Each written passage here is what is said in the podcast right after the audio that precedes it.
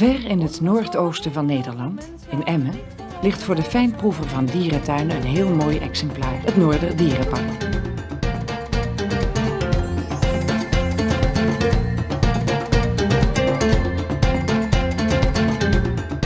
Ik sta hier met uh, Henk uh, oud-directeur van uh, het Noorder Dierenpark en Dierenpark Emmen.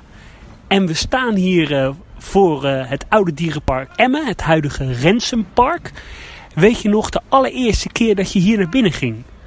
Uh, ja, dat kan ik me herinneren. Nou ja, de allereerste keer was uh, uh, zeg maar in de jaren zestig.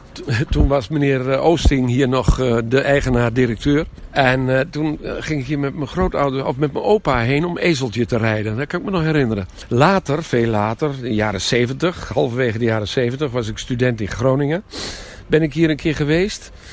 Toen, toen, was de savanne net klaar. Dus heb ik naar die savanne staan kijken. Dat was toen veel in de publiciteit. Dus vandaar dat ik hier was. En daarna, de eerste keer, was, uh, toen kwam ik solliciteren met, uh, met Jaap en Leid Rensen. Want er stond een vacature voor? Dat gebouw waar we nu voor staan, dat was toen in aanbouw. Het Biogron.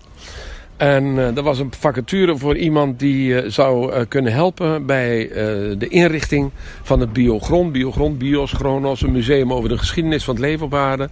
En ze hadden dus iemand nodig met kennis daarover. Maar vooral ook iemand zochten ze met, die, die zeg maar, er, ervoor zou kunnen zorgen dat de informatie... en ook de fossielen en de modellen, et cetera, die daar moesten komen... dat die, uh, nou ja, dat dat zeg maar, wetenschappelijk verdedigbaar was. Ja, en voor de luisteraars die het biogron uh, niet, uh, niet kennen, ja, een van de spectaculairste Nederlandse dierentuingebouwen, vol met educatie en heel veel levende dieren. Nou, dat was het leuke en ook het bijzondere en het unieke.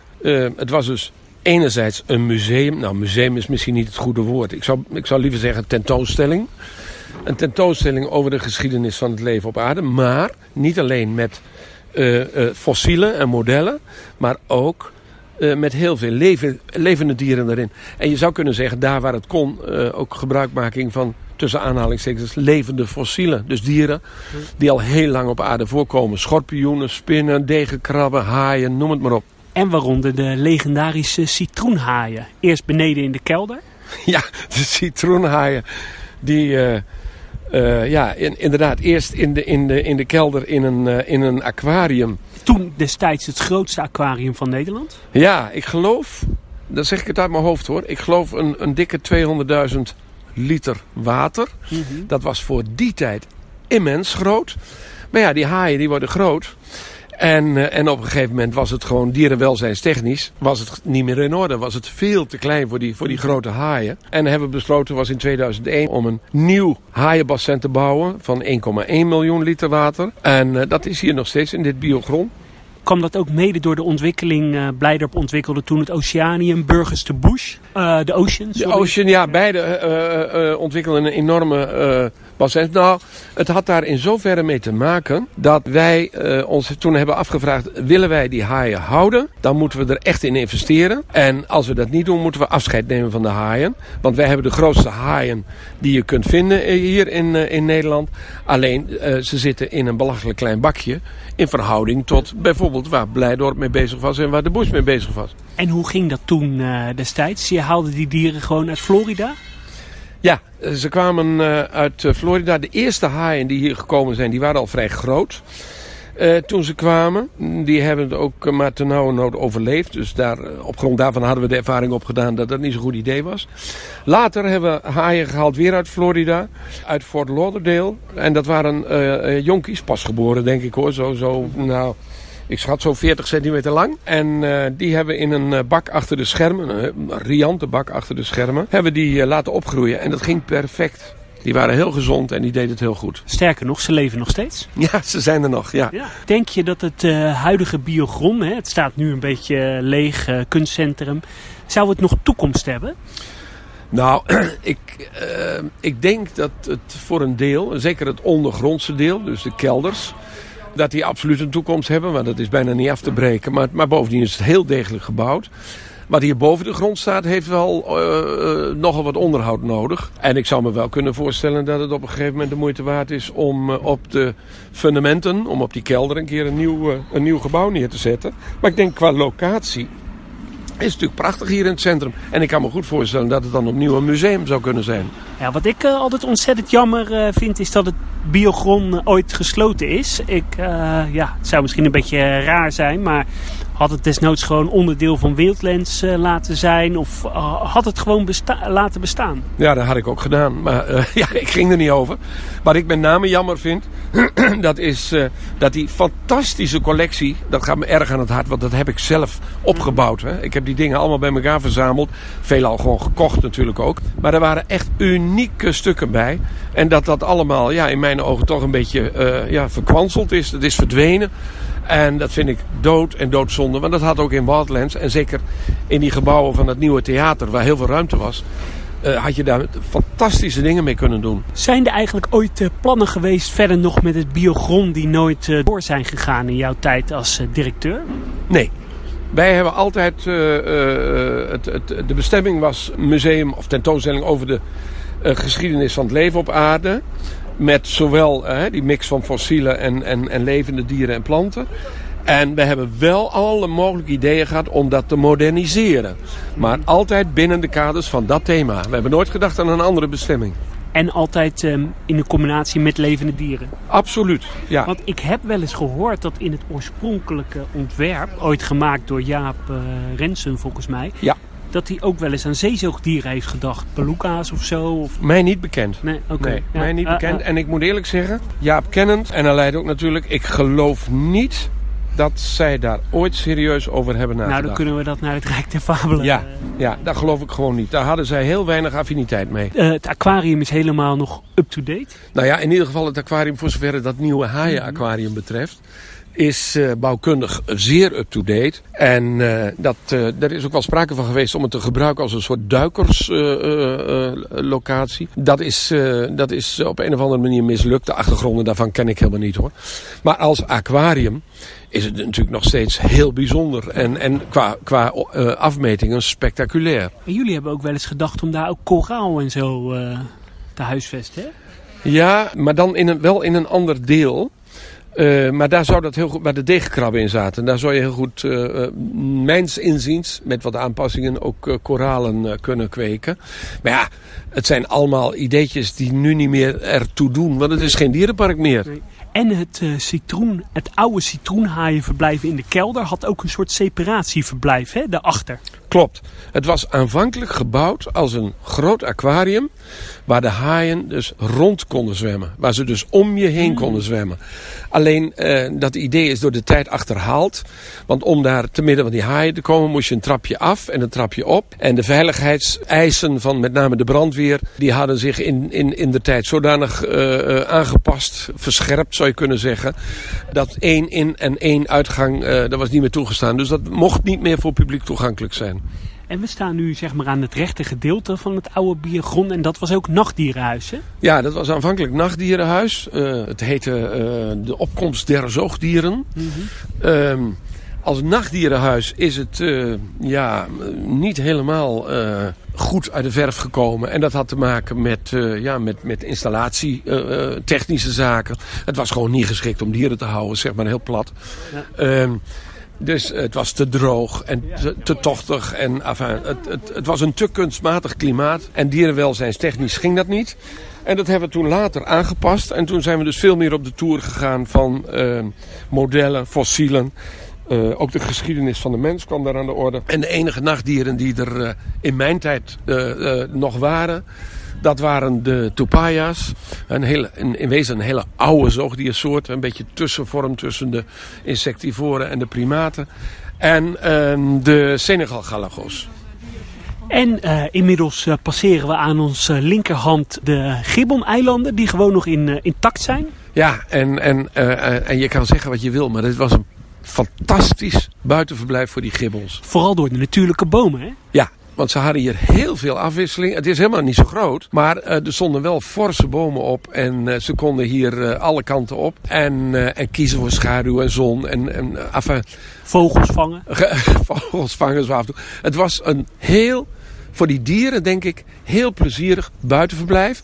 Moet, wel, moet ik wel bij aantekenen dat het in de winter natuurlijk voor die dieren wat minder gezellig was. Want dan zaten ze in het binnenverblijf en dat was een stuk kleiner. Ja, want hoe zag het binnenverblijf eruit? Ik heb dat zelf nooit kunnen zien. Nou, het was, uh, je, kunt het daar, je kijkt er hier tegenaan en dan zie je eigenlijk sowieso al dat het voor een gibbon... Het was, het was niet echt te klein, maar het was wel veel te laag. Een gibbon gaat graag naar boven, zit graag hoog. En, uh, en, en voelt zich ook uh, senang, om het nou maar zo te zeggen, als hij een beetje op je neer kan kijken. Nou, daar, daarvoor ontbrak de hoogte in dit binnenverblijf. Dus in dat opzicht was het geen geweldig binnenverblijf. Het was een langwerpig binnenverblijf met een één separatie? Ja, het was een beetje, ja, het was wel uh, gecompartimenteerd, ja. En vrij langwerpig. Laten we doorlopen naar het oude olifantenverblijf.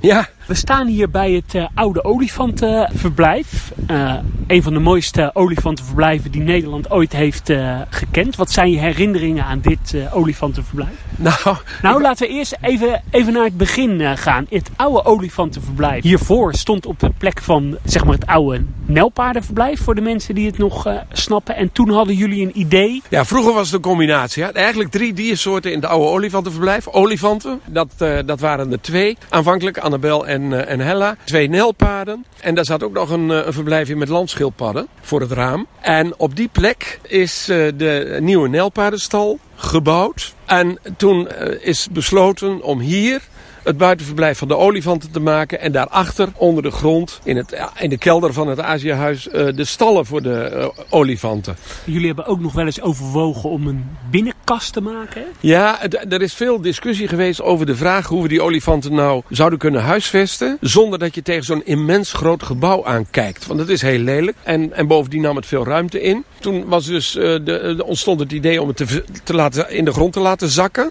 En dat is uiteindelijk eigenlijk door ontwikkeld in een plan zoals, nu, nu is, zoals ooit is gerealiseerd in uh, 1990. Met een, uh, een kelder waar die olifanten in zaten en daarboven een soort museale voorziening.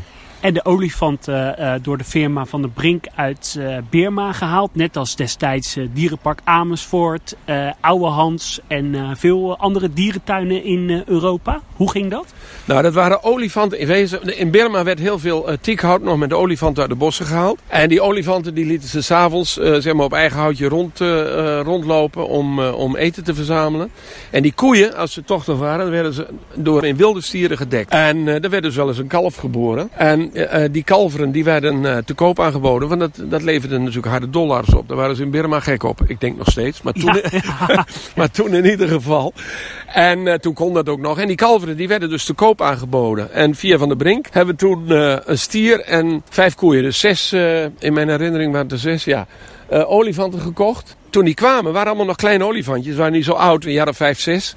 Toen, konden ze, toen pasten ze nog in de nelpaardenstal. Daar zijn ze aanvankelijk ondergebracht. Uh, en dat was de oude nelpaardenstal, hè? Dus nee, niet... de nieuwe. Ja, de nieuwe oude ja. de nelpaarden... Onder de grond. Ja, precies. Ja, ja, zo, ja de nieuwe oude. Ja, ja, zo zou je het kunnen zeggen. De, derde, de tweede generatie. Ja, klopt. En die zat onder de grond.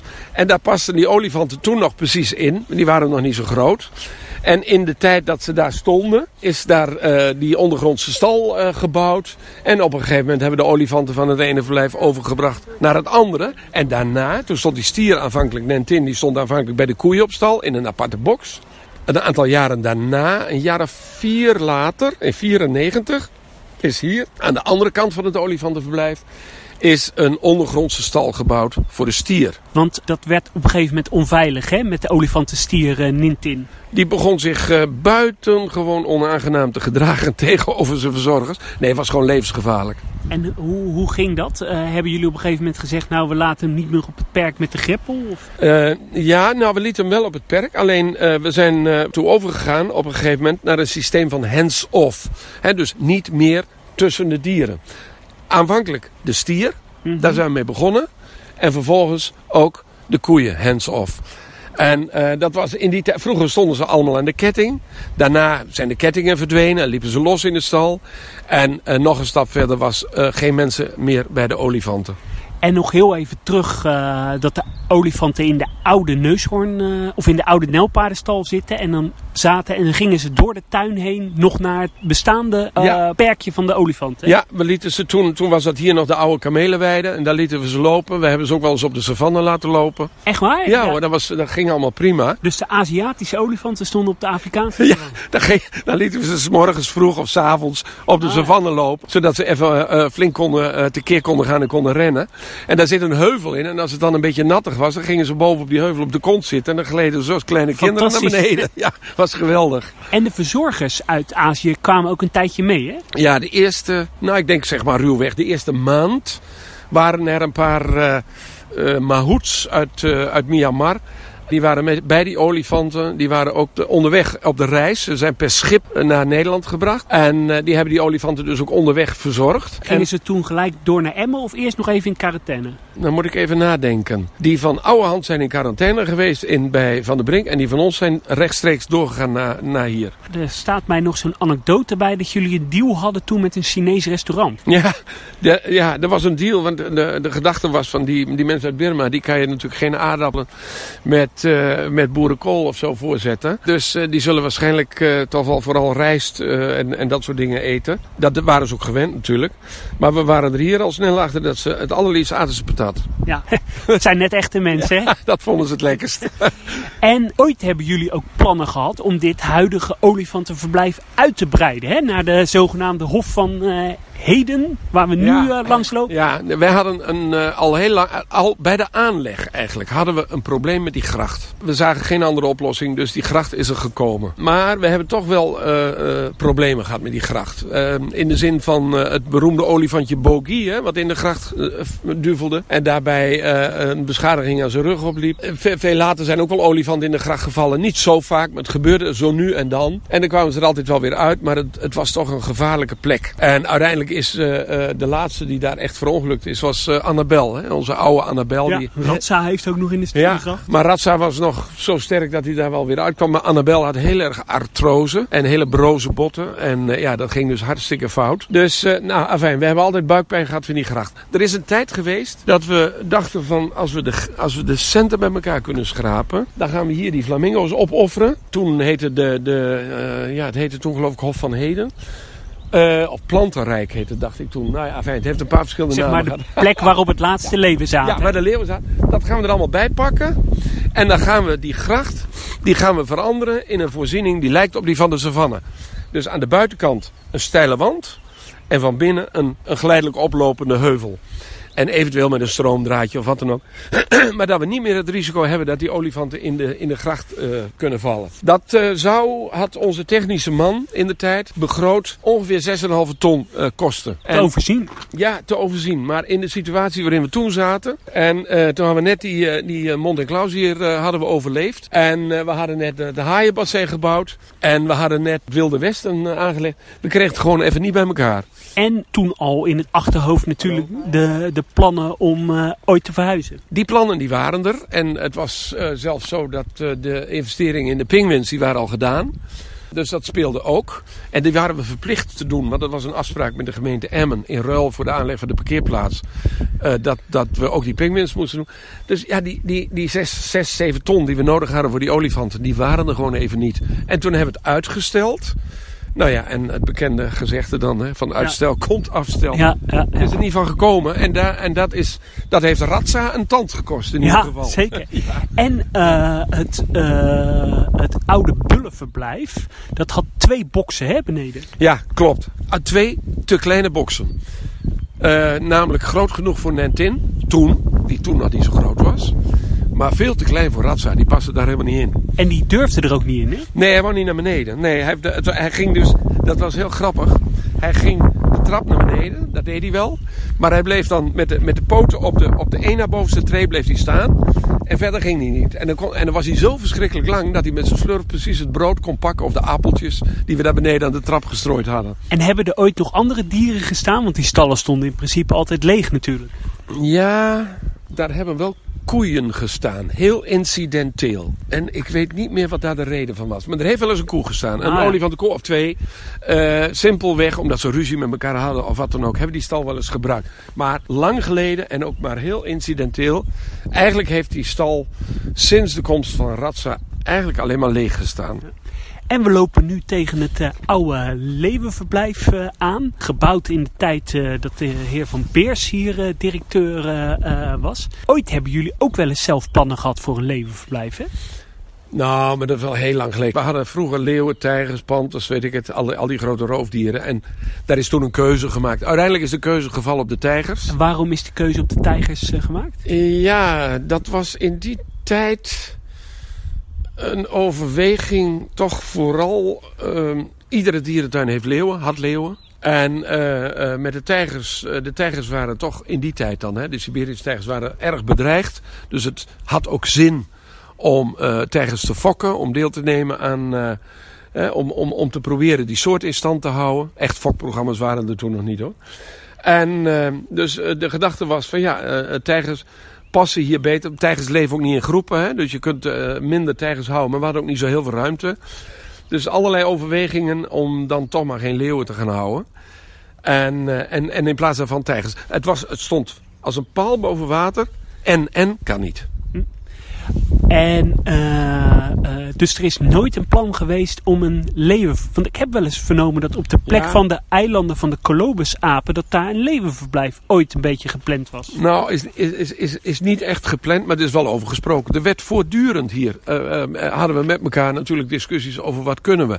Het is niet zo groot, hè, het is 11 hectare, dus je worstelt altijd met ruimte. En we hadden eigenlijk voortdurend discussies over de vraag, wat kan beter, wat kan anders, hoe En- zouden we dit, hoe zouden we dat. En noem eens eh, die de revue zijn eh, gepasseerd. Nou, die leeuwen onder andere weet ik nog wel dat dat inderdaad wel een discussie is geweest. Van op de plek van die kolobusapen en de pelikanen, daar die hoek. En de maraboes.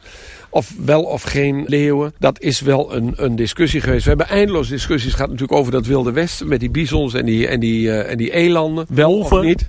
Ja, wolven. eh, eh, wel of niet. daar de, wasberen wel of niet. neusberen wel of niet. Het waren, de uilenruïne hebben we natuurlijk ook heel, hele discussies over gehad. Maar die was zo verrot als ik weet niet wat. Dus die moest vernieuwd. Wel vernieuwen, niet vernieuwen. Ja, dat waren hele moeilijke, lastige afwegingen. Ja, op een gegeven moment moet je knoop doorhakken. En diersoorten die jullie ooit wel eens gewenst hebben... maar nooit, uiteindelijk nooit zijn gekomen? Nou, ja, die zijn er even geweest. Dat was mijn grootste wens, als ik eerlijk ben. Ik ben zelf een enorm fan van raven. En eh, het was toch een beetje mijn droom dat je eh, daar bij die bisons en die elanden... dat je daar raven zou kunnen houden, maar dat je daar ook een voorstel... en dan komen ook de dieren die we niet nooit gehad hebben. Ik zou toen heel graag een voorstelling hebben gemaakt... een vogeldemonstratie met alle kraaiachtigen. Ah, dat was, zou fantastisch geweest. Dus alleen maar eh, raaf, zwarte kraai, roep, Vlaamse kraai, ekster. Kortom, al die vogels die de mensen... intelligente vogels. Ja, koudjes. Maar ook vogels die mensen in hun dagelijks leven, weet ik hoe vaak tegenkomen. Maar waar ze eigenlijk geen notie van hebben wat het, wat het nou is. En, en wat ze kunnen en, wat ze, en, en, en, hè, en hoe intelligent ze zijn. Ik dacht van, dat is het toppunt van eh, natuureducatie. Als je daar een hele interessante demonstratie mee eh, weet te organiseren. En eh, ja, helaas, het is er nooit van gekomen. Ja, dat was mooi geweest. Het is nog steeds mooi. Dit levenverblijf is mm, zeg maar na jouw tijd gekomen. Wie heeft het ooit ontworpen? Jan. En ja, ja, bij ons heette dat Jan en Jan. en er, moest, er zou hier een leeuwenverblijf komen. En die hebben toen met de ruimte die er was, eh, naar beste kunnen, was een schitterend levenverblijf. een, eh, een leeuwenverblijf bedacht. En ja, mm, qua ruimte vond ik het nog niet helemaal zo ideaal. Maar goed, maar het is, het is eh, gezien de beperkingen van de ruimte, vond ik het ook heel goed gedaan. Vond ik het heel goed gedaan. Prima gedaan. En een mooie uitkijkpost. En een mooie uitkijkpost. Ehm, de, de- je kunt je wel afvragen van, goh, eh, had je dat moeten doen voor die laatste paar jaar van het park? Maar dat is een ander verhaal. Ja, dat was een. Ik weet niet wat het gekost heeft uiteindelijk. Een paar Maar- ton. Weet ik, ja, zeker wel. Maar dat weet ik ook niet precies hoor. Ik weet het fijne er ook niet van. Maar het was, eh, voor die paar jaar was het, wel een, eh, was het wel een hele uitgave. En je ziet die uitkijkpost, die staat er nog steeds prachtig te zijn. Hè? Uh, als we verder uh, doorlopen, dan uh, kijken we tegen ja, heel veel natuurstenen aan. En daar heeft ooit het, het schitterende... Kijk, er loopt nog een grote kat hier. Ja, er loopt een, een ontsnapte puma. Ja. En daar heeft ooit het schitterende otterverblijf en de Aziëkas gelegen. Ja, klopt. Daar komen al die stenen niet uit. Die zijn ook van, van, van heel veel andere plekken gekomen. Maar uh, ja, dat, dat, dat, die kas die is ooit gebouwd. Toen was het de Hof van Heden. En dat was ook een, een idee met een hele educatieve uh, achtergrond. De gedachte was om uh, een deel van het park te wijden aan planten. En vooral aan de relatie tussen mensen en planten. Wat mensen allemaal met planten doen en kunnen. En wat planten voor mensen allemaal uh, betekenen. Daar zat ook bij bijvoorbeeld een deel uh, uh, wat, wat ging over het klonen van planten. En het genetic engineering. Noem het allemaal maar op. Ja, een, op zich een heel interessant verhaal. Maar ik denk wel voor een achteraf hoor. Achteraf kijkend. Misschien een iets te beperkte doelgroep. In een dierentuin richt je je op het grote publiek. Nou, dit, was, dit had beslist een aantal uh, zeer geïnteresseerde uh, bezoekers, maar het waren er te weinig. Ja, meer voor de biologen en de universitair geschoolden. Het was sowieso voor, uh, voor die club en mensen die specifiek iets met planten hadden of met plantenteelt, was het interessant. De tuinbouw was er ook heel blij mee, hè, want het was toch een vorm van exposure ook. Maar het was voor, voor het grote publiek Nee, nee, ja, was het gewoon minder aantrekkelijk. En hoe zijn jullie er later voor gekomen, toegekomen om toch in een redelijk late fase van het bestaan van dit park een heel mooi verblijf voor otters te bouwen? Nou, dat zal ik zeggen. Wij wilden dus uh, van dat plantenverhaal meer dierentuin maken. En de ingang van uh, die kas, dat was net als de ingang daar, van de achterkant van de vlindertuin. Dat was een beetje, ik zeg het maar zo, een beetje crematoriumachtig. Ja, dan druk je het nog uh, ja. licht uit. En de, ik wil wel benadrukken dat dat geen ontwerp van Jaap Rensen was trouwens. Mm. Want anders zou hij zwaar beledigd worden. Dat is ja. niet het nee, geval. Nee, nee, dat had iemand na hem uh, bedacht. Ja, en, en dat wilden we weg hebben. We wilden die kas weg hebben. Dus dat je niet tegen die kas aankeek. Het was ook geen mooie kas. Het was echt een kas om te verstoppen. En uh, toen ontstond het idee om die kas te verstoppen achter een dierenverblijf. En een dierenverblijf wat een beetje, waar je een beetje, een beetje als het ware diep in zou kunnen duiken. En dan helemaal van die kast niks zou zien. Ik weet niet meer hoe we er toen op gekomen zijn. Maar uiteindelijk zijn daar die dwergotters uit de bus gerold. En dat was een schitterend verblijf. Hè? Die eer die komt Jan Kemper toe. Die heeft dat echt bedacht. En ook uh, helemaal ontworpen. Met hulp van de technische kennis van uh, Jan Fuller. Wat uh, vooral de, de tekenaar was. Denk je, ja, ik ben zelf van mening van wel, maar dat Emmen, uh, het, het, het, zeg maar het voormalig Noorden Dierenpark of Dierenpark Emmen, zeg maar toen ze op het, nou ja, uh, laten we even het jaar 2002, 2003 uh, noemen, dat het een van de mooiste dierentuinen is geweest die ooit is gebouwd? Ja, in zijn tijd. Hè? Je moet alles in zijn tijd zien. Uh, het wordt nu heel erg opgehemeld. Hè? Het, is, het is een beetje, uh, uh, mensen zijn er heel nostalgisch over. En ik denk ook dat het een prachtig park was in die tijd. maar ja, met alle respect, Americasa was een hele mooie kas. Maar als je tegenwoordig kijkt wat er aan kassen gebouwd wordt en wat erin zit... dan ja, die, die gaan er wel tien keer overheen. Dat geldt voor de aquaria ook. Nou ja, de Americasa was natuurlijk redelijk traditioneel gebouwd. Terwijl ja. je wel al een bush had. Ja, dus, uh, en die ruimte was hier niet voor zo'n bush. En, maar je ziet dan ook dat zo'n zo'n bush, uh, die bush is nog steeds actueel.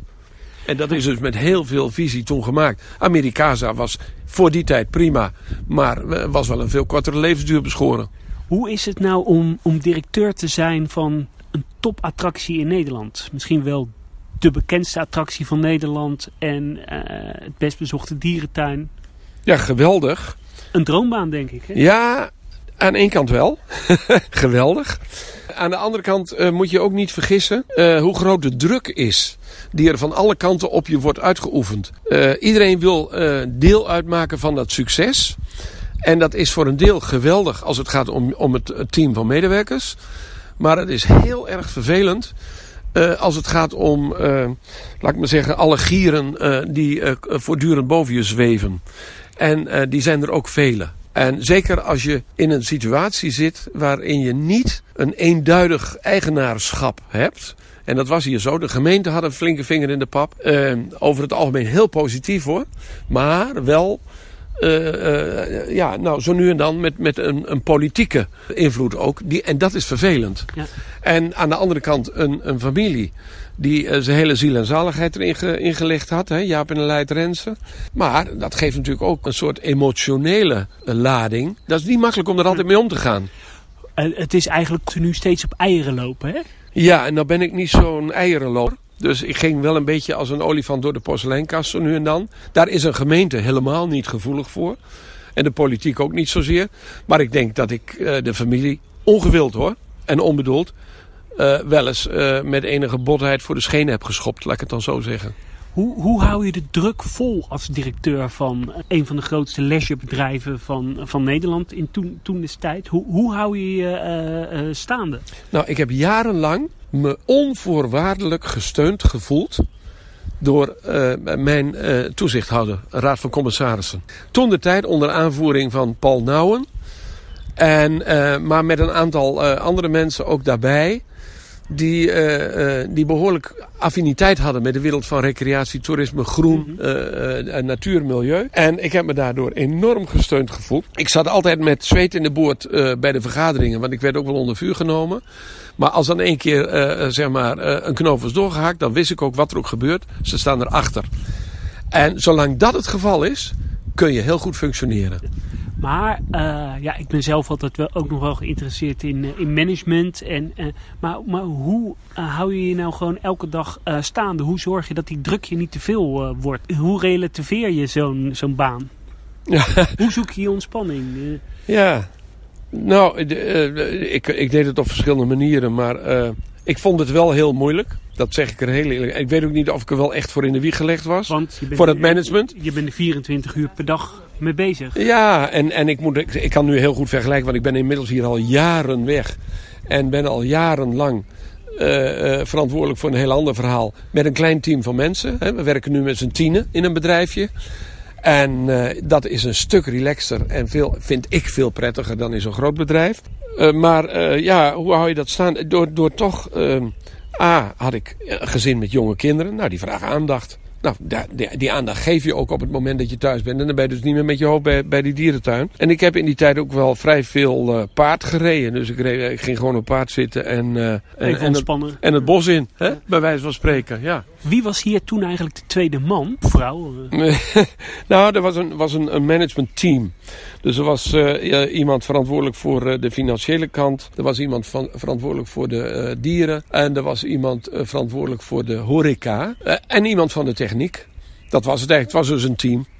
Ja, je deed dus met elkaar. Ja, was niet iemand echt rechterhand of linkerhand. Er is ko- hele korte tijd is er nog een commercieel in titel dan commercieel directeur geweest.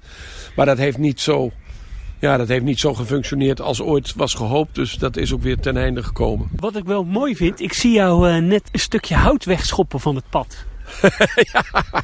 Ja, dat durf ik nog wel weg te schoppen. Was het een bekertje geweest, had ik het opgepakt. Nee, maar eigenlijk uh, je, je poetst nog steeds de parel een beetje. Ja, ja, ja. Nou ja, dat was ook hier. Maar dat vind ik overal in een dierentuin. Maar dat was hier ook zo. En dat, eerlijk is eerlijk, dat deden Jaap en Leid Rens besteed daar ook heel veel aandacht aan. Maar dat heb ik ook altijd gedaan. Het begint ermee dat het schoon en netjes is. Schoon, heel en veilig. Precies, absoluut. Mensen moeten gewoon het gevoel hebben dat, het, dat er aandacht aan ze besteed wordt. En aandacht besteden betekent ook goed geveegde paden. En, uh, en uh, nou ja, dat het allemaal netjes is gewoon. Ja. We staan hier bij het uh, oude tijgerverblijf. Het mooiste tijgerverblijf van Europa. Ja, toen wel. En, Achter glas. Ja, wat, dat vind ik dan op zich wel weer een minpuntje. Maar toen was het prachtig. De, de, meer dan ik me toen bewust was. Maar uh, ben ik me later gaan realiseren. Glas schept toch altijd een beetje een afstand. En uh, dan hoor je dieren wat minder. Je ruikt ze niet. Vind ik toch bezwaarlijk. Hoe zou je dan het liefst tijgers huisvesten? Ja, dat is een goede vraag. je, je, moet altijd beginnen met de vraag: van, kan ik ze überhaupt wel fatsoenlijk huisvesten? Want zo makkelijk is het niet.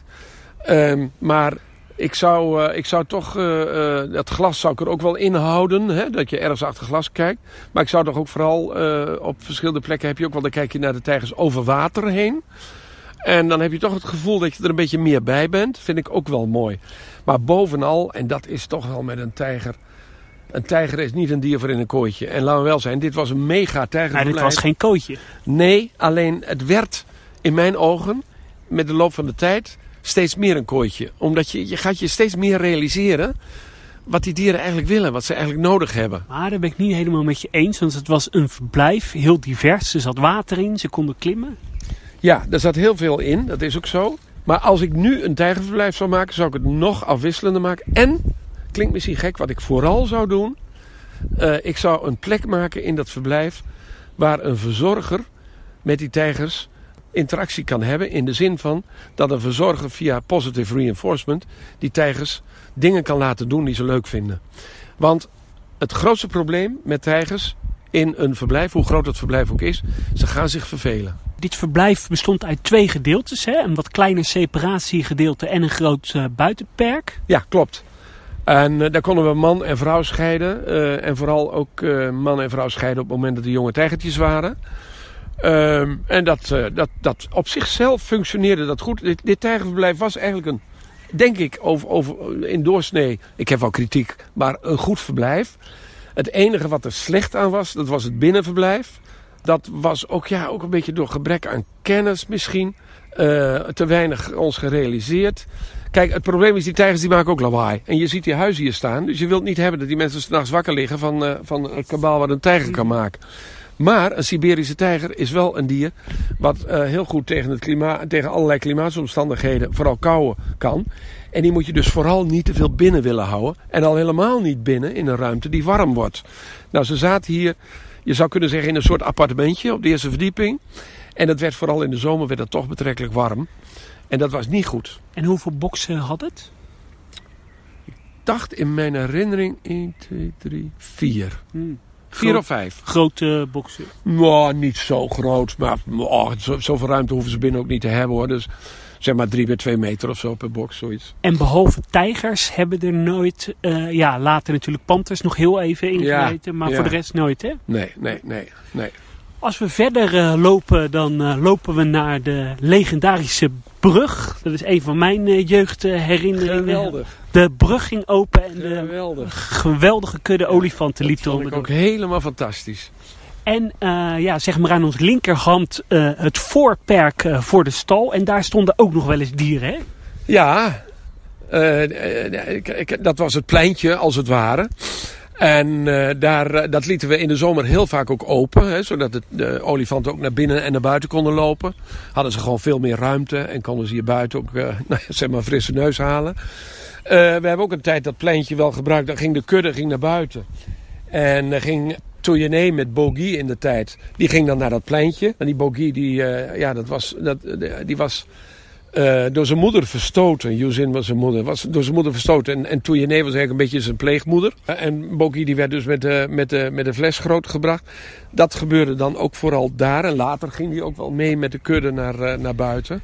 Was het niet onveilig om met de verzorgers door zo'n hele gangstelsel te lopen. En een hele kudde olifanten met jonge olifantjes? Ja, ja. ja, toen de tijd, hè?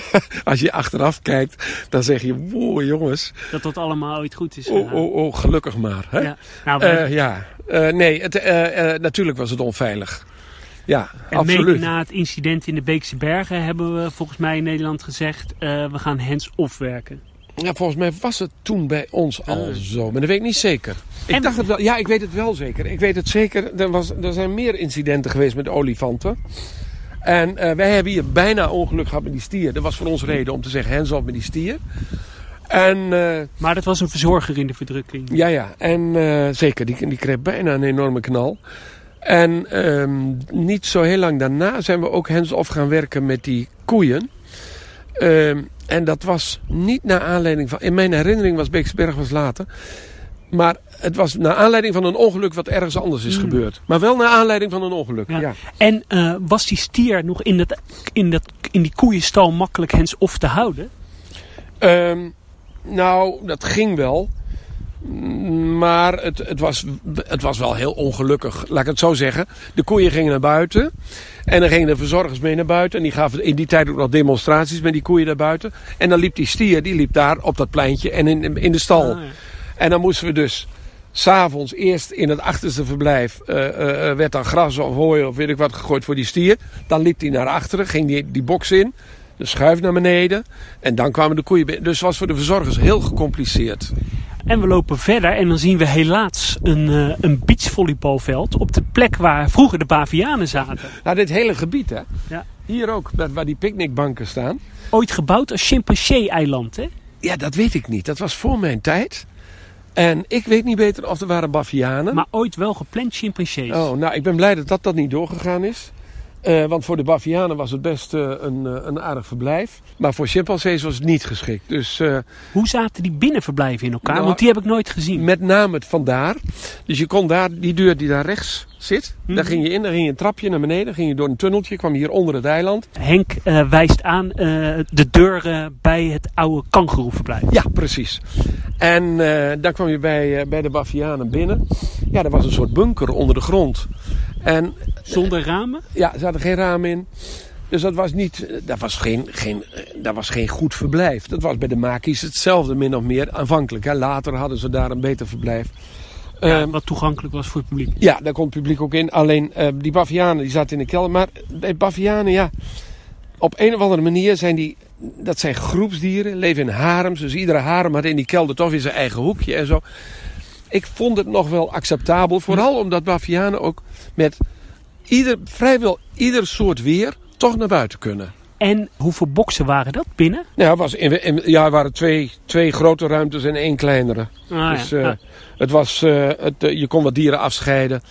En, uh, en, we, en we hadden een soort doorloopgangetje waardoor je ze ook kon vangen als het nodig was. Maar... En ook bekend van het bekende Bavianen-mysterie, hè? dat ze massaal uh, boven zaten. Ja, dat is een paar keer gebeurd. Heb je enig idee wat dat uh, de oorzaak is? Nee, ik heb geen idee. Ik denk, ja, ze zijn geschrokken ergens van, dat mag je wel aannemen. Maar uh, het, het, punt is dat het ging ook niet waarom ze de boom ingingen. Dat kan van van alles geweest zijn. Ik denk dat het meer interessant is van waarom gingen ze er niet uit. En dan moet je je voorstellen dat die bavianen, die, die hebben een hele, heel erg statusgevoel allemaal. Wat ze doen, dat zijn natuurlijk slimme rekkies. Als er gevaar is, dan denken ze, zou het gevaar geweken zijn, dan laten ze eerst een paar jonge beestjes eruit gaan. En als die niks overkomt, dan kan de rest ook weer naar beneden. Maar die mannen onder elkaar, die hebben toch een soort competitie in de zin van wie is hier nou eigenlijk belangrijk. En ik heb het gevoel dat op het moment dat een man besloot om naar beneden te gaan, dan ging de vrouw achter hem aan. Dat er dan een andere man was die dacht, ja, maar dat beslis jij niet. Hup, en die begonnen weer paniekkreten te maken. En dan vloog iedereen weer de boom in. Dus ik heb het gevoel dat ze van iets onbenulligs, misschien een luchtballon of een helikopter of wat dan ook, schrokken, de boom in vlogen. Alleen dat op het moment dat dat gebeurde in een fase van de ontwikkeling van die groep, waarin er niet duidelijk één alfaman was, dat in zo'n fase die dieren niet meer de boom uitkwamen. Kijk, als er een alfaman is, een echt, en die was het normaal gesproken, een duidelijke leider. Daar gingen een paar jonkies naar de grond. En dan ging die alfaman, die ging op een gegeven moment naar beneden en zei... Nou jongens, kustveilig, iedereen achter de man. Maar als er competitie was tussen een paar verschillende mannen van wie is nou werkelijk de baas... dan hielden ze elkaar als het ware in de bomen. Eigenlijk massahysterie. Ja, een soort massahysterie waarbij dieren elkaar uh, inderdaad vreselijk opnaaien om niks. Dus geen aardbevingen of buitenaards Nee, ik geloof er helemaal niks van. Nee, Jomanda heeft er nog naar gekeken in de is tijd. Echt maar zo? heeft... ja. Ja. Ja. ja, ze heeft het water, uh, het water van de Bavianengracht ingestraald, geloof ik. Maar het mocht niet baten. Het leverde veel publiciteit op. Hebben jullie daar toen nog uh, profijt van gehad? Tuurlijk. Iedere vorm van publiciteit heb je profijt van. En uh, je moet een beetje geluk hebben dat je die publiciteit op het goede moment hebt. Dus net voor een weekend of net voor de feestdagen of wat dan ook. Ja, nee, dat heeft zeker veel publiek opgeleverd. Net als wat ik eerder zei van, van het olifantje Bogie met zijn gebroken pootje. Nou ja, record aantal bezoekers in 1993. Hoeveel waren dat er? Nou, er waren toch gauw zo rond de anderhalf miljoen bezoeken. Het waren, uh, we, we, in die tijd, ik kan het nu wel zeggen, we verkochten in die tijd bijna 900.000 kaartjes. Volgens mij heeft nog en... nooit een dierentuin in Nederland zoveel kaartjes verkocht. Nee, het waren, het waren 900.000 kaartjes en er waren toen, op dat moment, 48.000 gezinsabonnementen en 12.000 individuele abonnementen. En dan moet je er wel uh, vanuit gaan dat de gezinnen in die tijd gemiddeld nog een beetje groter waren dan nu. Dus dat waren toch gauw zo'n 130, 140.000 mensen met een abonnement. En die kwamen toch ook wel een keer of drie, vier, vijf per jaar. Volgens mij heeft Burgers Soe ooit ook wel eens zulke soort aantallen gehad. Hè? Ja, dat denk ik wel. En, en uh, eerlijk is eerlijk, uh, die aantallen van burgers, die geloof ik. Het burgers is, is in mijn herinnering. Ik praat over lang geleden ja. hoor. Ik praat over de tijd dat Anton van Hoofd daar ook nog de scepter zwaarde. Maar ik denk dat Alex van Hoven het niet heel anders doet. Op zijn manier weliswaar, maar net zo goed. Ik, ik heb burgers er nooit op betrapt dat ze eh, zeg maar bezoekersaantallen opbliezen. Market. Dat, eh, ja. Nee, die waren redelijk betrouwbaar. Ja. Ja. En, Ze eh, zeiden niet veel, maar als ze iets zeiden, dan, wa- dan klopt het. Hoe was jouw eh, band toen de tijd met eh, Anton? Ja, goed. Ik had enorm bewondering voor die man. Ik vond het een, ik vond het een hele interessante man. Ik vond ook buitengewoon opmerkelijk wat hij allemaal kon. En wat hij ook allemaal tegelijkertijd kon. Vond het ongelooflijk. Zakenman, bouwen, ontwerpen, een gezin onderhouden, Alles. Ondernemen. ondernemen. En, en ik heb wel gezien, daar zat hij op een reusachtige shovel. Eh, was hij het terrein aan het, eh, aan het modelleren. Weet je, hij was van heel veel markten thuis. En ik kan me herinneren, vond het bizar. Hij was ook zo technisch. Ik kwam hem tegen in, in Florida, in de Verenigde Staten. En daar had hij rondgereisd met een camper. En eh, toen vertelde zijn vrouw dat hij, ja, hij had nogal wat tijd besteed aan het sleutelen aan de camper. was een huurcamper. Ja, zei Anton toen, die camper, die, die gaat veel beter terug dan dat ik hem kreeg. Eh, hij was een ongelofelijke techneut, maar hij was van alle markten thuis. Heel bijzondere man. Hoe, hoe- welke koers had hij opgewild met, met burgers? Als hij daar ka carte blanche... eh, heb je ooit wel eens revolutionaire ideeën van hem gehoord? Hij, had natuurlijk, hij was iemand van enorm lange termijn. Hè? Hij kon wel 30 jaar eh, vooruitdenken. En in wezen was dat wat hij, waar hij mee bezig was. En, de, de- en hij heeft natuurlijk heel spectaculaire dingen gedaan, laten we wel zijn. De dus, de ocean, ja, maar, maar daarvoor al in de jaren 60 de safari. mangroven. Met die leeuwen. En toen de mangrovenhal als, als, als een soort testcase. Nee, ik denk dat hij eh, het, het, het idee van die verschillende ecosystemen. Waar, waar de bush met de ocean en de desert eigenlijk het centrum van, van, van vormden. Ik denk dat hij gewoon eh, door had gebouwd aan dat verhaal. Ik denk ook dat dat is wat, wat burgers feitelijk ook aan het doen is. Denk jij dat er nog eh, eco-displays in gedachten zijn die nog niet gebouwd zijn? Ik heb geen flauw idee. Ik zou het niet durven zeggen. Als je zelf een eco-display zou willen bouwen, wat lijkt jou interessant? Ja, dat vind ik een hele lastige. Ik durf dat niet zo goed te zeggen. Kijk, het, het, het, het tropische en het onderwater en dat soort dingen, dat is wel een beetje afgekoud, als ik eerlijk mag zijn. Dus ik zou aan iets heel anders denken. Ik heb Ehm, Erik en- van Vliet wel eens horen zeggen, gewoon de stad of het ondergrond. Ja, dat ligt mij helemaal niet. Nee, ik vind de stad eh, vind ik geen ecodisplay. Ja, ik bedoel, er zijn allerlei mensen die kunnen vertellen dat natuur tegenwoordig in de stad gezocht moet worden. Maar ik zoek het toch liever in de natuur zelf. Ehm, wat mij heel erg eh, aanspreekt, dat is eh, toch wel het, eh, het oude Nederland van net na de ijstijd. Ja, ik zou het veel eerder in die, in die richting zoeken. Dus dan denk je aan, dan denk ik tenminste aan, aan wolf, bruine bier, eland, edelhert, das. De dieren die hier van origine thuis horen. En ik kan mij voorstellen dat je, dat je daar een prachtig gebied voor kunt, kunt maken. Waar je mensen onder begeleiding een ontdekkingsreis laat maken. Maar je hebt heel veel ruimte nodig. Het wordt dan een natuurervaring. Maar is dat niet gewoon een wildpark? Ja, ik zou het alleen veel spectaculairder maken. En hoe maak je dat spectaculair, hè? Nou, door ervan te zorgen dat mensen niet achter hekjes langs lopen. Of achter gaas of achter tralies of wat dan ook. Maar daadwerkelijk eh, ergens dwars doorheen lopen. Daarom heb je ook begeleiding nodig. En je hebt organisatie nodig. En, en wat ik zei van die vogelshow met die kraaienachtige en dat soort dingen. Je moet zorgen dat mensen daar doorheen wandelen. Van beleving naar beleving. En niet een passief, oh misschien zie ik wel een wild zwijn of een hert. Want dat is de Hoge Veluwe. De, eh, eh, of, of, of de wereld van die wildparken in Duitsland. Ik zeg het maar heel plat, daar is geen donder aan. Als je het zeg maar zo regelt dat jouw eh, bruine beren op het moment dat je met een groep eraan komt staan te vissen. In snel stromend water. Of dat de eland van de ene kant naar de andere ploetert door een moeras. Dan kun je die dieren allemaal laten doen. Hè? Dan, dan heb je het over een hele andere beleving. En dan denk ik dat je iets geweldig spectaculairs eh, eh, zou kunnen maken. Maar je moet wel je dan eh, kunnen vinden in het idee dat je dieren aan het werk zet. Klinkt een beetje raar. Ik zit helemaal in dat wereldje nou met die zeeleeuwen. En, ik En dan merk, moet je ze dus eigenlijk trainen. dan moet je ze trainen. En ik merk dat die zeeleeuwen, die vinden dat geweldig. Die doen niks liever dan werk. En, ja, en dat geldt voor heel veel dieren. Die je naar mijn gevoel helemaal kunt bevrijden uit die sleur van verveling. Door ze simpelweg aan het werk te zetten. We staan hier vlakbij het oude huis van eh, Jaap Rensen. Of de familie Rensen woonde hier. Hoe heeft de familie eh, Rensen bijgedragen aan, eh, nou ja, aan, aan de dierentuinwereld? Nou, enorm. Ja, volgens mij woont Jaap er nog trouwens. Maar ja, enorm. Laten we wel zijn. Het, het, het zieltogende Noorderdierenpark in 1970. Bij kans op de fles. Hè? Ehm, daar zijn zij toen ingestapt.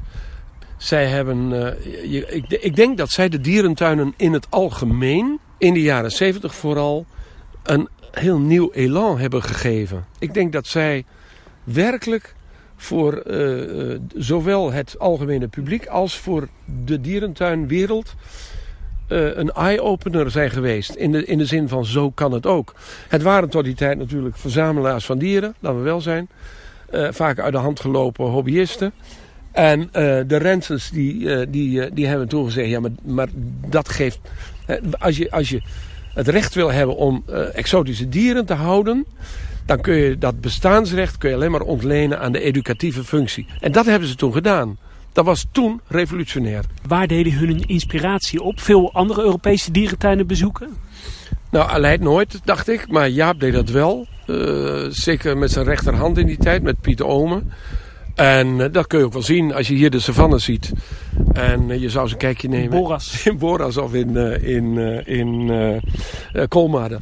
Uh, dan denk je, jongen, jongen, dat lijkt verdomd veel op elkaar. Ja, staan hier bij het oude panterverblijf. Hoeveel binnenverblijven had het? Uh, panterverblijf. Drie, dacht ik. Ik moet eerlijk zeggen, ik moet je het antwoord een beetje schuldig blijven. Ik dacht drie. Het functioneerde goed, hè? Ja, dat functioneerde, uh, ja, dat functioneerde wel goed. Het was een beetje te, uh, ja, het hing een beetje van de dieren af, laat ik het zo zeggen. We hebben ook wel een tijdje gehad aan een panter die was nogal bang. En dan was het binnenverblijf wat stressvol. Maar in het algemeen ging dat, ging dat eigenlijk prima. En die panters, ja, dat, het was niet, niet eens zo'n heel groot verblijf. Maar het had wel voor die panters één groot voordeel. De panters houden ervan, dat zie je ook altijd op foto's, om een beetje hoog te liggen en een beetje uitzicht te hebben. Nou, dat hadden ze hier. Ze lagen altijd daar bovenop. Met uitzicht over die savanne. En dat was de filosofie toch ook? Ja, en dat, zo was het ook bedoeld. En dat, dat gebeurde dus ook. Dus dat was, in dat opzicht was het een, een prima verblijf. Voor het publiek vind ik een panter wat minder ja, ze, ze, liggen, ze, ze liggen natuurlijk Slapen heel veel. veel, hè? Ja, en, en het is niet een dier wat je zoals leeuwen bij elkaar kan houden. Een groene specht. Ja. Maar, maar het, het functioneerde wel, uh, wel goed. Dan moet ik wel zeggen, dit lijkt dan nu heel groot. Maar een heel groot gedeelte van, wat, van de ruimte die we hier zien... dat waren werkplaatsen die aan de achterkant zaten. He, de vuilverwerking en dat soort dingen. De, de metaalwerkplaats, het magazijn, dat zat hier allemaal. Dus de Panthers maakten daar maar een klein gedeelte van uit. Ook weer heel goed vond ik hier. En dat was op veel meer plekken. was ook bij de tijgers, maar ook hier gewoon perfect bedacht. En ook, ook goed aan, vastgehouden aan het uitgangspunt van een dierenpark de dieren laten zien, maar daarbij een tentoonstelling over hun omgeving, uh, hoe ze leven in de natuur, et cetera, et cetera. Dus uh, altijd veel aandacht voor de educatie. Een stukje verder zat dan een verblijf met eerst volgens mij karakals en later servals. Ja, servals. De karakals die hebben daar gezeten, daar zaten vroeger de kleine roofdieren. Toen hadden we ook karakals. En dat waren nog de oude verblijven, hè? Ja, en ocelotten en zo. Maar, uh, maar hier kwamen de servals. en dat was, uh, dat was wat minder. Laat ik zo zeggen, het was niet groot. Klein, maar ook als je bedenkt, een, een, een serval is echt een, uh, toch wel meer een steppendier. En die, die inrichting had het niet echt. Dus laat ik zo zeggen, voor de servals was het nog niet zo slecht hoor. Maar ehm, je, je wekte de indruk van een omgeving ja, waar een serval niet in thuis hoorde. Een, een, stuk verder staat de voormalig uh, stal van de giraffen. Is dat de stal die gelijk gebouwd is in de tijd uh, dat de savanne gebouwd ja. is? Ja, die stal die is toen gebouwd. En die is gebouwd voor 80% door één man. Door uh, de toenmalige voorman van de Timmerlui, Rudy Hidding. Geen, geen familie van mij overigens. Dat heeft hij in zijn eentje gedaan? Ja, dat heeft hij vrijwel eigenhandig gedaan. Zo nu en dan met wat assistentie. Maar hij heeft dat voor een groot gedeelte zelf gedaan. En hij was een, een zeer begaafde timmerman. En, uh, maar aanvankelijk met zo'n met zo'n uh, golfplaat een uh, asbestdak erop. En dat heb ik er toen nog een keer af laten halen. Dat hebben we vervangen door, door dit groene dak. En daar kijk ik nog altijd met heel veel plezier naar. Ja. Want die, die stal, dat dak bij die golfplaat, dat was altijd een dissonant. Als je vanaf die kant naar de savanne keek of vanaf de grens, dan zag je altijd dat grijze... Ja, bijvoorbeeld vanaf de olifant, hè? Ja, dat was een, een rot gezicht. En sinds dat een groen dak is, uh, uh, zag je dat niet meer. Het, dat staat dus hartstikke goed. En ja, hoe je het ook went of keert, die hele oude stal die dus gebouwd is in 1974. Um, als je hem nu nog had willen gebruiken, had je hem zo kunnen gebruiken. Want hij was prima. Hij is groter uh, dan het huidige giraf. hij, is, hij is hartstikke goed. En oorspronkelijk zaten volgens mij ook de neushoorns daarin, hè? Um, ja, dat kan ik mij dus niet meer herinneren. De neushoorns hadden we hier een stal, maar die is wel later gebouwd, dat klopt wel. Maar die stond er al toen ik hier kwam. Er stond hier een stal, was een aparte stal. eh, voor de neushoorns. Hoe zat die stal in elkaar? Daar eh, liep je in, dat was een heel nauw gangetje. En dan had je aan, eh, aan je linkerkant, had je, aanvankelijk waren er twee boksen. En later hebben we het nog een beetje verbouwd, had je drie boksen. En met, in, met voor elke neushoorn een box. En die, die kwamen dan weer via schuiven. Maar maar kleine boxen hoor. Ik zou ze nu groter maken. Maar goed, voor die tijd was het, was het dan eh, redelijk. En die kwamen dan met schuiven terecht op een pleintje wat hier was. En dat pleintje, dat had dan weer een uitgang hier met een, met een brug naar de savanne. En als de giraffes dan naar buiten moesten of naar binnen, dan ging de brug omhoog. En dan kwamen de giraffes door de brug. Jullie hebben ooit één keer gefokt hè, met de neushoorns. Twee. Twee keer. Want Ja. aanvankelijk met een paardje lukte het niet. En als je er dan drie bij elkaar zit, Ja. lukt het wel. Ja, toen lukte het wel. Ehm, en, en ik denk niet door, doordat het er drie waren hoor. Ik denk dat met die neushoorns moet je gewoon regelmatig eh, ja, toch wat eh, rommelen, eh, om het nou maar zo te Het zijn net zeggen. mensen. Ja, kennelijk. Dat inspireert. En we hebben één keer een jong gehad, ik weet de naam even niet meer. Die is naar Melbourne gegaan volgens mij. Dat weet ik niet helemaal zeker. Ik dacht het wel. En de tweede keer hebben we nog weer een jong gehad bij dezelfde moeder. En het jong is dood gegaan. Hoe werkte de savanne nou effectief? Vielen er nou ook nog wel eens slachtoffers? Nou, niet zoveel. Het was wel zo dat eh, de grootste, zeg ik er maar tussen aanhalingstekens, ahoeren naar andere dieren, daar waren de zebra's vooral. En zeker als er jonge springbokken geboren waren, of met name ook jonge impala's, dat gebeurde hier nog wel eens op de savanne.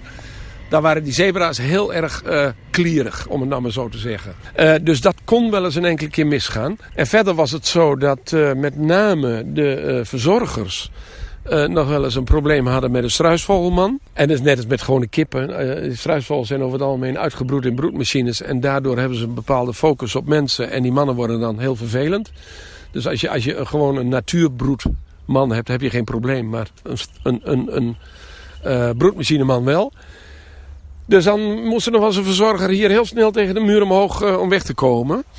En eh, vroeger hadden we er ook nog wel eens een enkele keer een probleem met een waterbok. Die er dan nog wel eens uitsprong. We hebben wel eens een genoeg gehad die eruit sprong. Maar echt problemen. Helemaal in het begin, 1974, is er wel wat geweest. Maar dat heeft zich uiteindelijk toch wel heel goed ontwikkeld. En ja, En wat was dat? Ja, ook dieren die eruit sprongen. Of Ah, dieren, dieren die elkaar te lijf gingen. Daar hebben we ook wel verschillende soorten dieren opgelopen aanvankelijk. Maar dat heeft zich toch vrij snel uitgekristalliseerd. En na, in de richting van eh giraf, eh, eh, zebra, eh, blauwe genoeg, eh, impala. Aanvankelijk ook nog lange tijd de springbokken. Maar de springbokken deden het wat minder.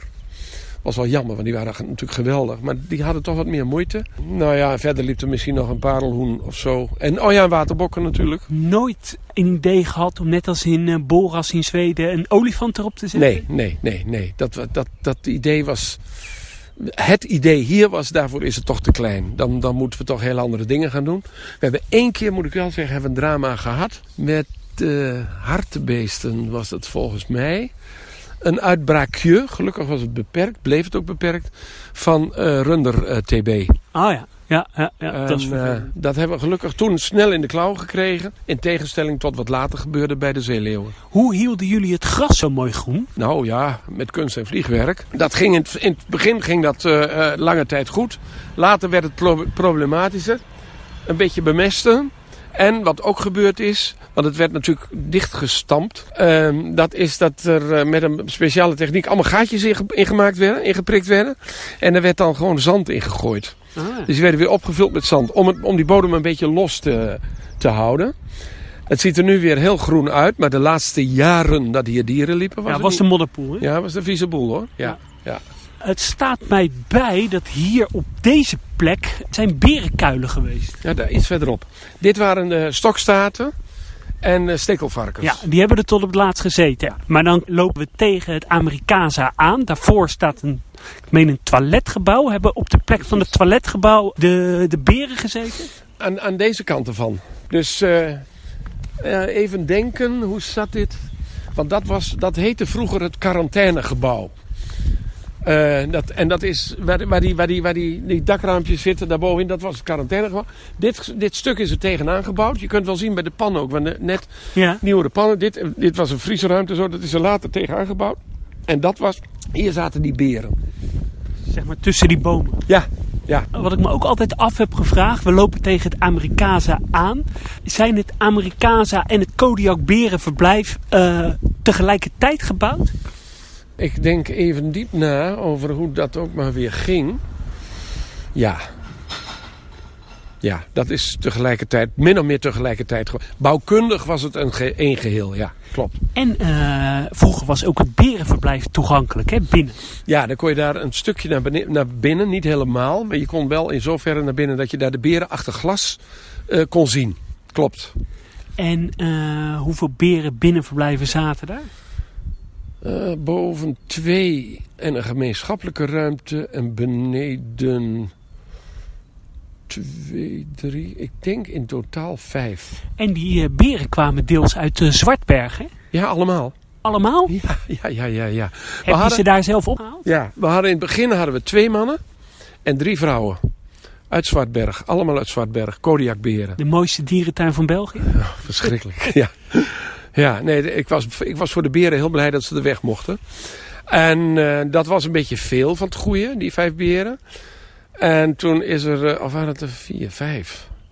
Ik dacht ook vijf hoor. Vijf, ja, vijf. Ik moest even nadenken. Twee van die beren zijn uh, verhuisd. Twee vrouwtjes zijn verhuisd. Naar Zuid-Afrika? Pretoria. Ja. Ja, naar Pretoria. En daar heb ik ze later, ben ik, ben ik er nog eens geweest. En toen waren ze daar. En, uh, want ik, ik had wel zoiets van, oeh, dat is wel warm voor Kodiakberen. Maar ze hadden daar een enorm, hebben ze nog misschien wel, enorm verblijf. En daar hadden ze de hele dag een, een soort sproeier aan staan. Dus als het warm was, dan lagen ze lekker zo onder de, onder de koude douche. Het, uh, het Amerikaza is een van de latere ontwerpen van, ja. van Jaap uh, Rensen. Ben je daar zelf ook nog betrokken bij geweest? Ja, zeker, natuurlijk.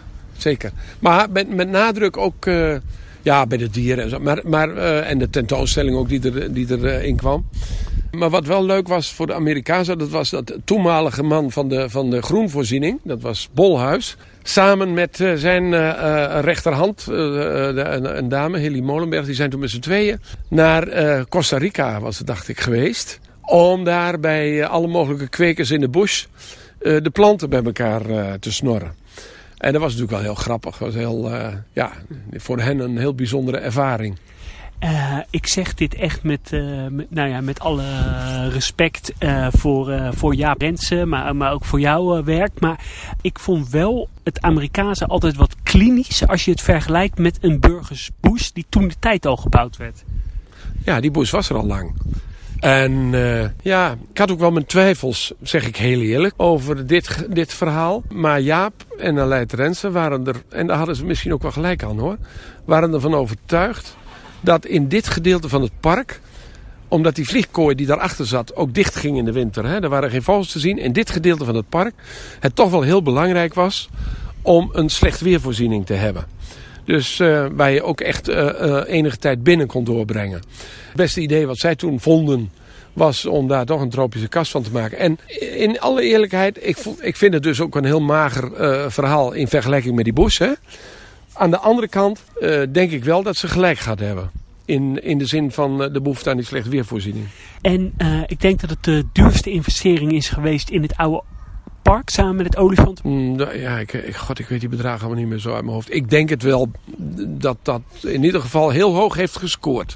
Biogron was ook niet goedkoop hoor. Nee. Maar, uh, maar dit, uh, nee, dit was ook een hele dure grap. Klopt. Hoe uh, hadden jullie het oorspronkelijk gepland? Zijn de dingen veranderd in het ontwerpproces? Dan moet ik even nadenken. Met name dat verhaal van die nachtdieren. Dat is toch wel anders geworden dan het aanvankelijk bedacht was. Maar hoe het aanvankelijk bedacht was, het, het was toch wel ja, de moeilijkheid was, en dat is het uiteindelijk ook wel een beetje geworden. Het, was natuurlijk heel erg kruip door. Dat maakt het aan één kant wel belevingsvol en best wel een beetje spannend. Aan de andere kant uh, was het voor uh, grote hoeveelheden bezoekers uh, een crime. Als het heel druk was, was het heel vervelend. Uh, want dan waren de trapjes te smal en de paadjes te nauw, et cetera. Er is niet voor niks uh, nog iemand in een vrij laat stadium uh, behoorlijk ten val gekomen. Ja, verschrikkelijk. Er is, ja, een, er is, een ooit, ramp. er is ooit iemand die zijn evenwicht verloren heeft op de trap. Of, zo. of dat nou kwam door de drukte, dat weet ik niet hoor. Maar vreselijk. Maar in ieder geval, dat van het begin af aan vond ik dat wel bezwaarlijk. Was afhankelijk het nachtdiergedeelte groter in, in planning? Dat zat anders in elkaar. En het was nu zo dat iedereen liep ook door die nachtdieren heen. En dat was toch voor veel mensen toch een beetje vervelend. Omdat het wel erg donker was. Uh, maar hoe het nou precies in elkaar zat... Ik moet je eerlijk zeggen, er zijn zoveel varianten geweest voor die inrichting... dat ik dat niet meer precies weet. Nog soorten nee. die uh, wel gepland waren, niet zijn gekomen... of uh, wat jullie op de schetstafel hadden? Apen, grote apensoorten misschien erin? Aanvankelijk wat meer klauwaapjes daar loslopen. We hadden ook allerlei vogels uh, los in. Dat ging ook niet allemaal even goed. En die klauwaapjes met name, die vernielden ook hier. Oh ja, agoutis hebben we er ook nog heen gehad. En die hakten uh, de bomen wel zo'n beetje om. Daar kwam het op neer. Uh, die liepen los ook. Hè? En later waren het vooral die, ach, met die witte kopjes, die deden het heel goed. Sakis? Sakis, de witkopsakis, die deden het heel goed. Ja. En in het eerste ontwerp was die volgens mij iets groter, hè? Er is wel aan gekrompen, ja. Hij was een beetje, maar dat had te maken met de kosten ook hoor. Ja, want dan zou ja. die meer naar deze kant toe Ja, dan was hij hierheen gekomen. Ja, klopt. Ja, die bomen wel gered overigens, hè. dat moeten we ook bedenken. uh, het blijft wel pijnlijk dat natuurlijk een gebouw wat ja, misschien 20 uh, jaar oud is, hier nog zo leeg staat. Hè? Ja, dat is doodzonde. Wat, wat zou daarmee uh, kunnen? Nou ja, je kunt er van alles mee, maar wat je in ieder geval wat je, wat je, waar je aan zou kunnen denken, maar misschien is het wel een belachelijke gedachte, dat weet ik niet. Maar ik denk als je zo'n grote kas hebt, uh, even aangenomen dat, uh, dat je klimatologisch uh, ermee uit de voeten kunt zonder dat dat te hoge kosten met zich meebrengt. Dan denk ik, er zit hier ook een, een Terra College, er zal ook wel een afdeling tuinbouw zijn. Uh, de voorzitter specialiteitenrestaurant. Uh, waarom ga je hier niet geweldige hangende tuinen maken waar je allerlei uh, verse producten verbouwt die in dat restaurant vervolgens weer verwerkt worden. Ja. En dan heb je een mooie, komt het gebouw toch nog te eer na. Ja, mijn eerste gedachte zou zijn gebruik het als kas. Dat lijkt mij voor de hand te liggen. Nou, we staan hier letterlijk op het oude berenverblijf en, en daar zie je de nog de oude gangen, hè? Naar, uh... Ja, de, de oude ingang naar, de, naar, de, naar het binnenverblijf. Hè? Het functioneerde goed, hè, dit verblijf? Ja, dat ging op zichzelf ging dat prima. Het, het, aanvankelijk, daar, daar hadden we het net over, hè? vijf beren was te veel. Uiteindelijk waren er uh, drie en dat ging, dat ging prima. Geen enkel probleem. En, uh, of geen enkel probleem, er was misschien wel eens wat, maar geen grote dingen. Ja, wat, wat leuk was, het was dat de verzorgers ochtends altijd op alle mogelijke plekken kleine berenhapjes uh, verstopten. Nou, en als de beren dan naar buiten gingen, dan hadden ze toch uh, een hele tijd waren ze lekker bezig om, om van alles en nog wat bij elkaar en te ze hebben nooit gefokt, hè, de Kodiakberen? Nee, we hebben één keer hebben we twee jongen gehad. Twee of drie, weet ik niet meer. En uh, we hebben toen besloten, dat was een afweging. We hebben toen besloten, want het vrouwtje was met een fles groot gebracht in Zwartberg. Maar we hebben toen besloten om de jongen bij de moeder te laten. In de wetenschap dat het waarschijnlijk niet goed zou gaan. Maar dat ze dan mogelijk de ervaring zou opdoen om het de volgende keer wel goed te doen. Die jongens zijn toen helaas dood gegaan. Na twee dagen waren ze dood. En het vrouwtje is nooit meer, uh, uh, nooit meer zwanger geraakt. Dus het is nooit meer gelukt. Wij hadden de zeeleeuwen, Wolf en Bruno, twee volwassen mannen, bij elkaar. Die vochten ook met elkaar, maar daardoor bleven ze van de vrouwtjes af. Hè? Die vielen ze niet aan. Mm -hmm. In heel veel dierentuinen heb je dat in het voorjaar zo'n mannetje apart gehouden moet worden. Want anders dan bijt hij die vrouwtjes en wordt hij agressief. We hebben nu in Münster ook een groep van uh, op dit moment negen zeeleeuwen. Twee volwassen mannen. Die vechten elkaar de tent uit. Maar ze zijn erop gebouwd. Ze kunnen er tegen. En ze laten de vrouwen met rust. En ze zijn het hele jaar bij elkaar. Dat heb ik hier geleerd. En dat was werkelijk fenomenaal. Nou ja, in de jaren 70, 80 was het natuurlijk met... Uh, de toen legendarische dierenverzorger André van Gemmert, die met vissen stond te smijten en het verhaal over die zeeleeuw vertelde. Dat was een topattractie hier in dit park. Ja, uiteindelijk een pijnlijk besluit wel eens moeten nemen rondom de TBC. Nou ja, dat was een nachtmerrie. Als je nou, er, als je nou hebt over wat, wat is het grootste drama wat je ooit hebt meegemaakt, uh, dat was dat. By far. En dat had, wij hadden een vrouwtje gekregen, een jong vrouwtje, uit uh, een Franse dierentuin. Ik geloof uit Strasbourg. En dat vrouwtje zat al een jaar of drie, vier bij ons. En die werd op een gegeven moment ziek. En dat ging niet goed. Die werd steeds, steeds magerder. En uiteindelijk werd ze zo ziek dat ze, ik geloof dat ze een spuitje heeft gegeven. Maar of ze is gewoon doodgegaan. Maar in ieder geval voor sectie naar Utrecht. En uh, dat bleek TBC te zijn. En je krijgt dan als directeur zijn uh, waarschijnlijk dat telefoontje? Nou ja, uh, nee, de dierenarts kreeg het. Ik kreeg het bericht van de dierenarts. En toen hebben we ogenblikkelijk het toch al vreselijke besluit moeten nemen om nog twee dieren op te offeren Om zeker te weten of er dieren besmet waren. Dat bleek dus wel zo te zijn. Toen zijn we verder gegaan met uh, steeds weer uh, dieren uh, testen, testen, testen, testen. Nou ja, uiteindelijk bleek de hele kolonie inmiddels besmet te zijn met TBC. En dan kun je hoog en laag springen. Maar dan is er maar één ding wat je kunt doen. Dan moet je ze allemaal laten inslapen. En dat is verplicht, hè? Ja, dat moet. Dat moet ja, tenzij je zegt van ik ga alle zeeleeuwen helemaal isoleren. En, uh, en dan, moet je, dan moet je dus zeggen van dan sluiten we de hele dierentuin. En dat heeft de dierenarts uh, destijds gedaan? Ja, ja, dat heeft de dierenarts gedaan, ja. En dan, uh, ja, dat, dat blijft natuurlijk een pijnlijk moment. Ja, de, kijk, zo'n dierenarts doet dat vanuit een, een, vorm van professionaliteit. En die kan dat overzien, ook in de zin van... die kan overzien wat de consequenties zouden kunnen zijn als hij het niet zou doen. En daarmee kon hij dat heel goed naar zichzelf uh, verantwoorden. En hij heeft dat ook heel rustig en kalm en, en, en, en professioneel gedaan. Ik kon dat tot op zekere hoogte ook nog wel, maar ik voelde me wel. Ja, ik was verantwoordelijk, dus dat was gewoon ongelooflijk naar en vervelend. En je, en je hebt het gevoel dat je, ja, dat je onder water zit en niet meer omhoog komt. Uh, je kunt er niks aan doen. Maar het was natuurlijk voor de hele wereld daaromheen.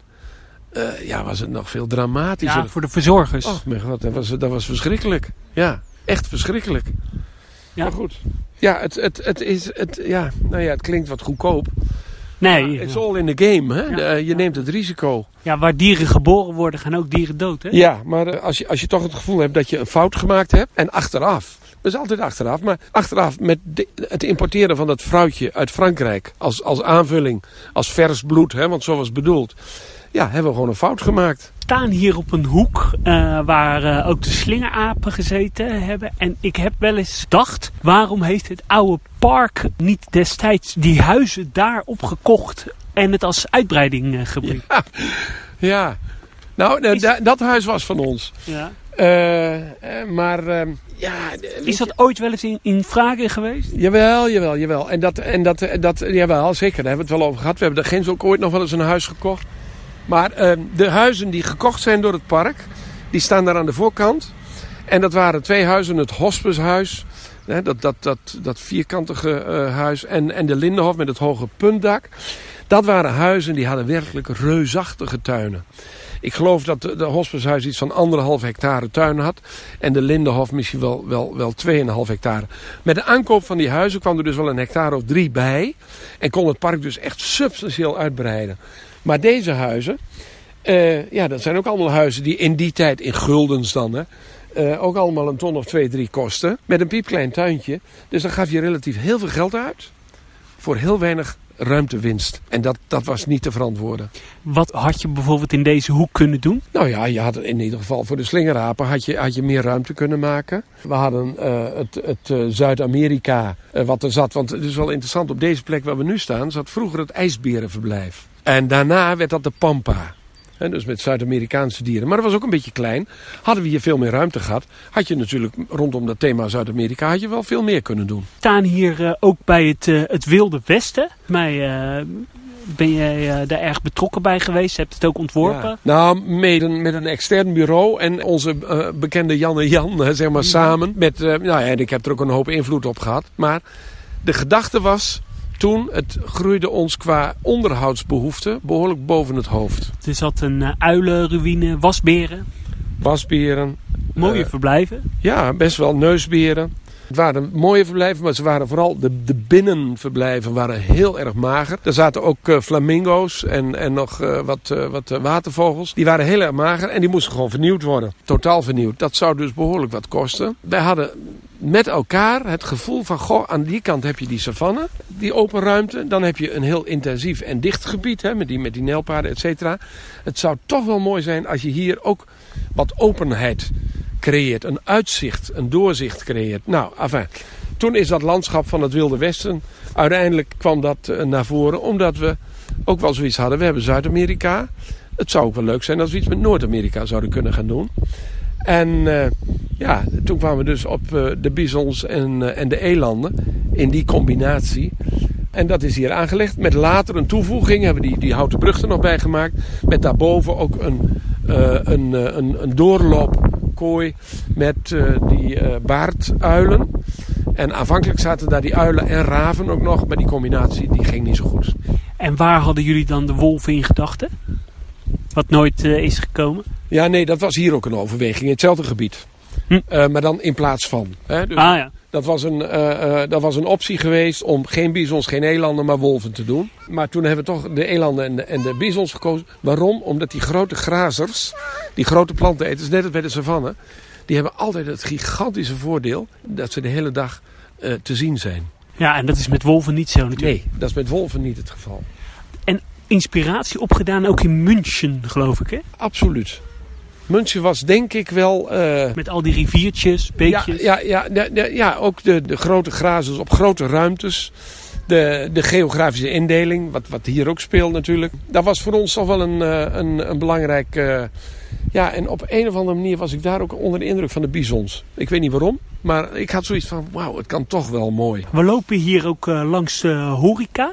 Hoe was de horeca, uh, de restaurants destijds in Dierenpark Emmen?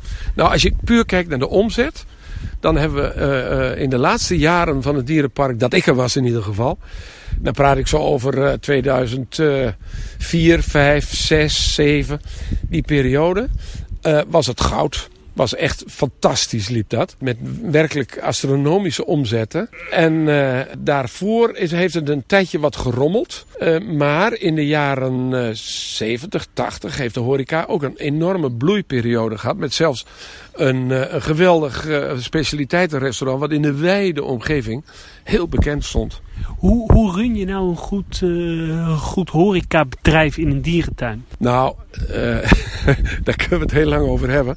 Maar uh, dan moet je gewoon een hele goede horeca of horeca mevrouw aannemen. Die dat voor je doet. En die moet oog hebben voor de wensen van, de, van het dierentuinpubliek. Mensen komen voor de dierentuin en niet voor de horeca. Dus je moet een enorm uh, enorme dienstverlenende rol willen spelen. Ook met de flexibiliteit die daarbij hoort. Als je in een winkelstraat zit, dan zijn het de voorbijgangers waar je op. En die willen wat lekkers eten tegen een aannemelijke prijs. Maar hier zijn de mensen vooral omdat ze willen genieten van de dieren. En tussentijds uh, ook wel graag een kop koffie willen of nog wat willen eten. Maar dat moet niet te lang duren. Dat moet snel gaan. Dat moet goede kwaliteit zijn. Dat moet niet te duur zijn. Etcetera. Uh, dus het is toch wel wat anders dan een gewoon restaurant. En daar moet je als horeca-team, want het is dan natuurlijk een heel team wat die horeca doet, ook echt op in willen spelen en op in kunnen spelen. En pieken tussen 12 en 2, hè? Ja, geweldige pieken. Ja, enorme pieken. Dus dat, ja, het moet ook vooral heel snel gaan. Want mensen willen niet wachten. Mensen komen voor die dierentuin en die willen die dierentuin zien. En die willen niet uh, bij de horeca in de rij staan wachten. Hier lopen we langs ook het uh, oude rattenriool. Een van de eerste stukjes uh, gethematiseerd Emmen. Ja, nou we hadden ooit in het, wat, wat hier dan heet het Fox-centrum, zat een soort rioolachtig dingetje met ratten. En dat was heel leuk hoor. Leuk gemaakt. En wij dachten, nou, dat, uh, dat moet veel beter kunnen. En we hadden hier het oude aquarium. Vroeger zat het aquarium hieronder. En die ruimte was er nog, die werd niet benut. En toen hebben we een, een, een thema bedacht. ongewenste gasten. Dus boven heb je de kinderboerderij met de huisdieren die we zelf houden en zelf uitkiezen. En daaronder hebben we een ruimte gemaakt met dieren die ook in onze huizen leven, maar die we daar niet hebben uitgenodigd. En die ratten zaten dus eigenlijk in de oude aquaria. Ja, dat was, die waren helemaal weggebroken. Maar, uh, maar je, je, liep dus wel door de ruimtes waar vroeger die aquaria waren. En die ruimte hadden we helemaal omgebouwd als riool. Dus je liep als het ware als bezoeker door het riool te midden van de bruine ratten. En die oude aquariums, uh, hoe, hoe zat dat in elkaar? Ja, dat was natuurlijk heel kleinschalig. Maar dat was wel het grootste aquarium wat daar was. Daar zaten de zeeschildpadden in. En die zeeschildpadden zijn vandaar toen ooit verhuisd naar uh, het biogron. En vanuit het biogron zijn ze weer verhuisd naar, uh, naar Wildlands, zeg maar. We staan hier nu bij het oude Afrika-huis. Was ook een pareltje. Ja, absoluut. Ik denk dat je kan zeggen dat. Uh, kijk, de, de allereerste uh, educatieve tentoonstellingen. die werden georganiseerd in het Safari-restaurant, daar bij de Savanne. Er was toen nog geen, geen uh, tentoonstellingsruimte, zeg maar. Maar eind jaren 70 kwam de behoefte steeds meer aan een, aan een tentoonstellingsruimte. En toen is dit Afrika-huis gebouwd. En dat was eigenlijk, zou je kunnen zeggen, een tentoonstellingsgebouw. Met daaraan vast een tropische kas En in die tropische kas een waterpartij met, aan weerszijden, met een brug eroverheen. En aan weerszijden van die brug werden krokodillen uh, gehuisvest. Naast nog een aantal vogels die daar uh, vrij uh, rondvlogen. En aanvankelijk uh, zoutwaterkrokodillen, hè? Zoutwaterkrokodillen hebben er heel lang gezeten aan de ene kant van de brug. En aan de andere kant zaten panzerkrokodillen. Die zoutwaterkrokodillen, die, ja, op de lange duur werd dat gewoon te gevaarlijk. Die sprongen te hoog. Nooit een bezoeker gegeven? Nee, nee, gelukkig niet. Nee. Maar het heeft wel eens weinig geschild. En het waren levensgevaarlijke dieren, hè?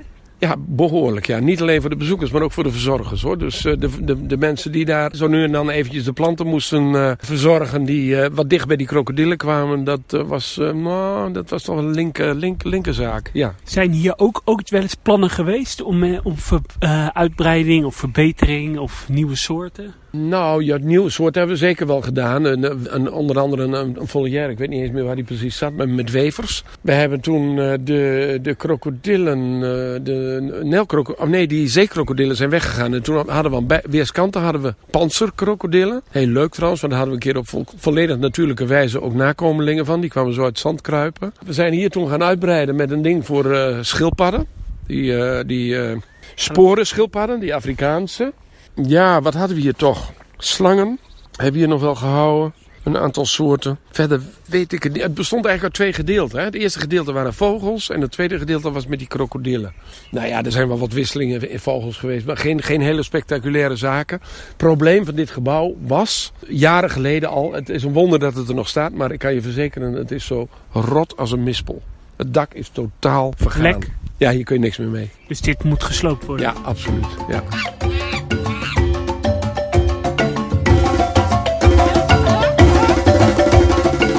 Maar Anton die liep vast niet te koop met zijn, uh, met zijn toekomstplannen. Daar was hij veel te slim voor. Maar ik kon het wel eens een beetje aan hem merken. Ik kan me herinneren dat we een keer naast elkaar zaten in een bus. Ik geloof, ik geloof dat, we, dat, we, naar de opening van de arena gingen in de tijd in Amsterdam. Maar goed, in ieder geval, maar toen zat hij mij door te zagen over, over het filtersysteem van onze haaien. En toen had ik wel zoiets van, oh die gaat een aquarium maken. En toen kwam de Ocean eraan. En toen kwam de Ocean, ja.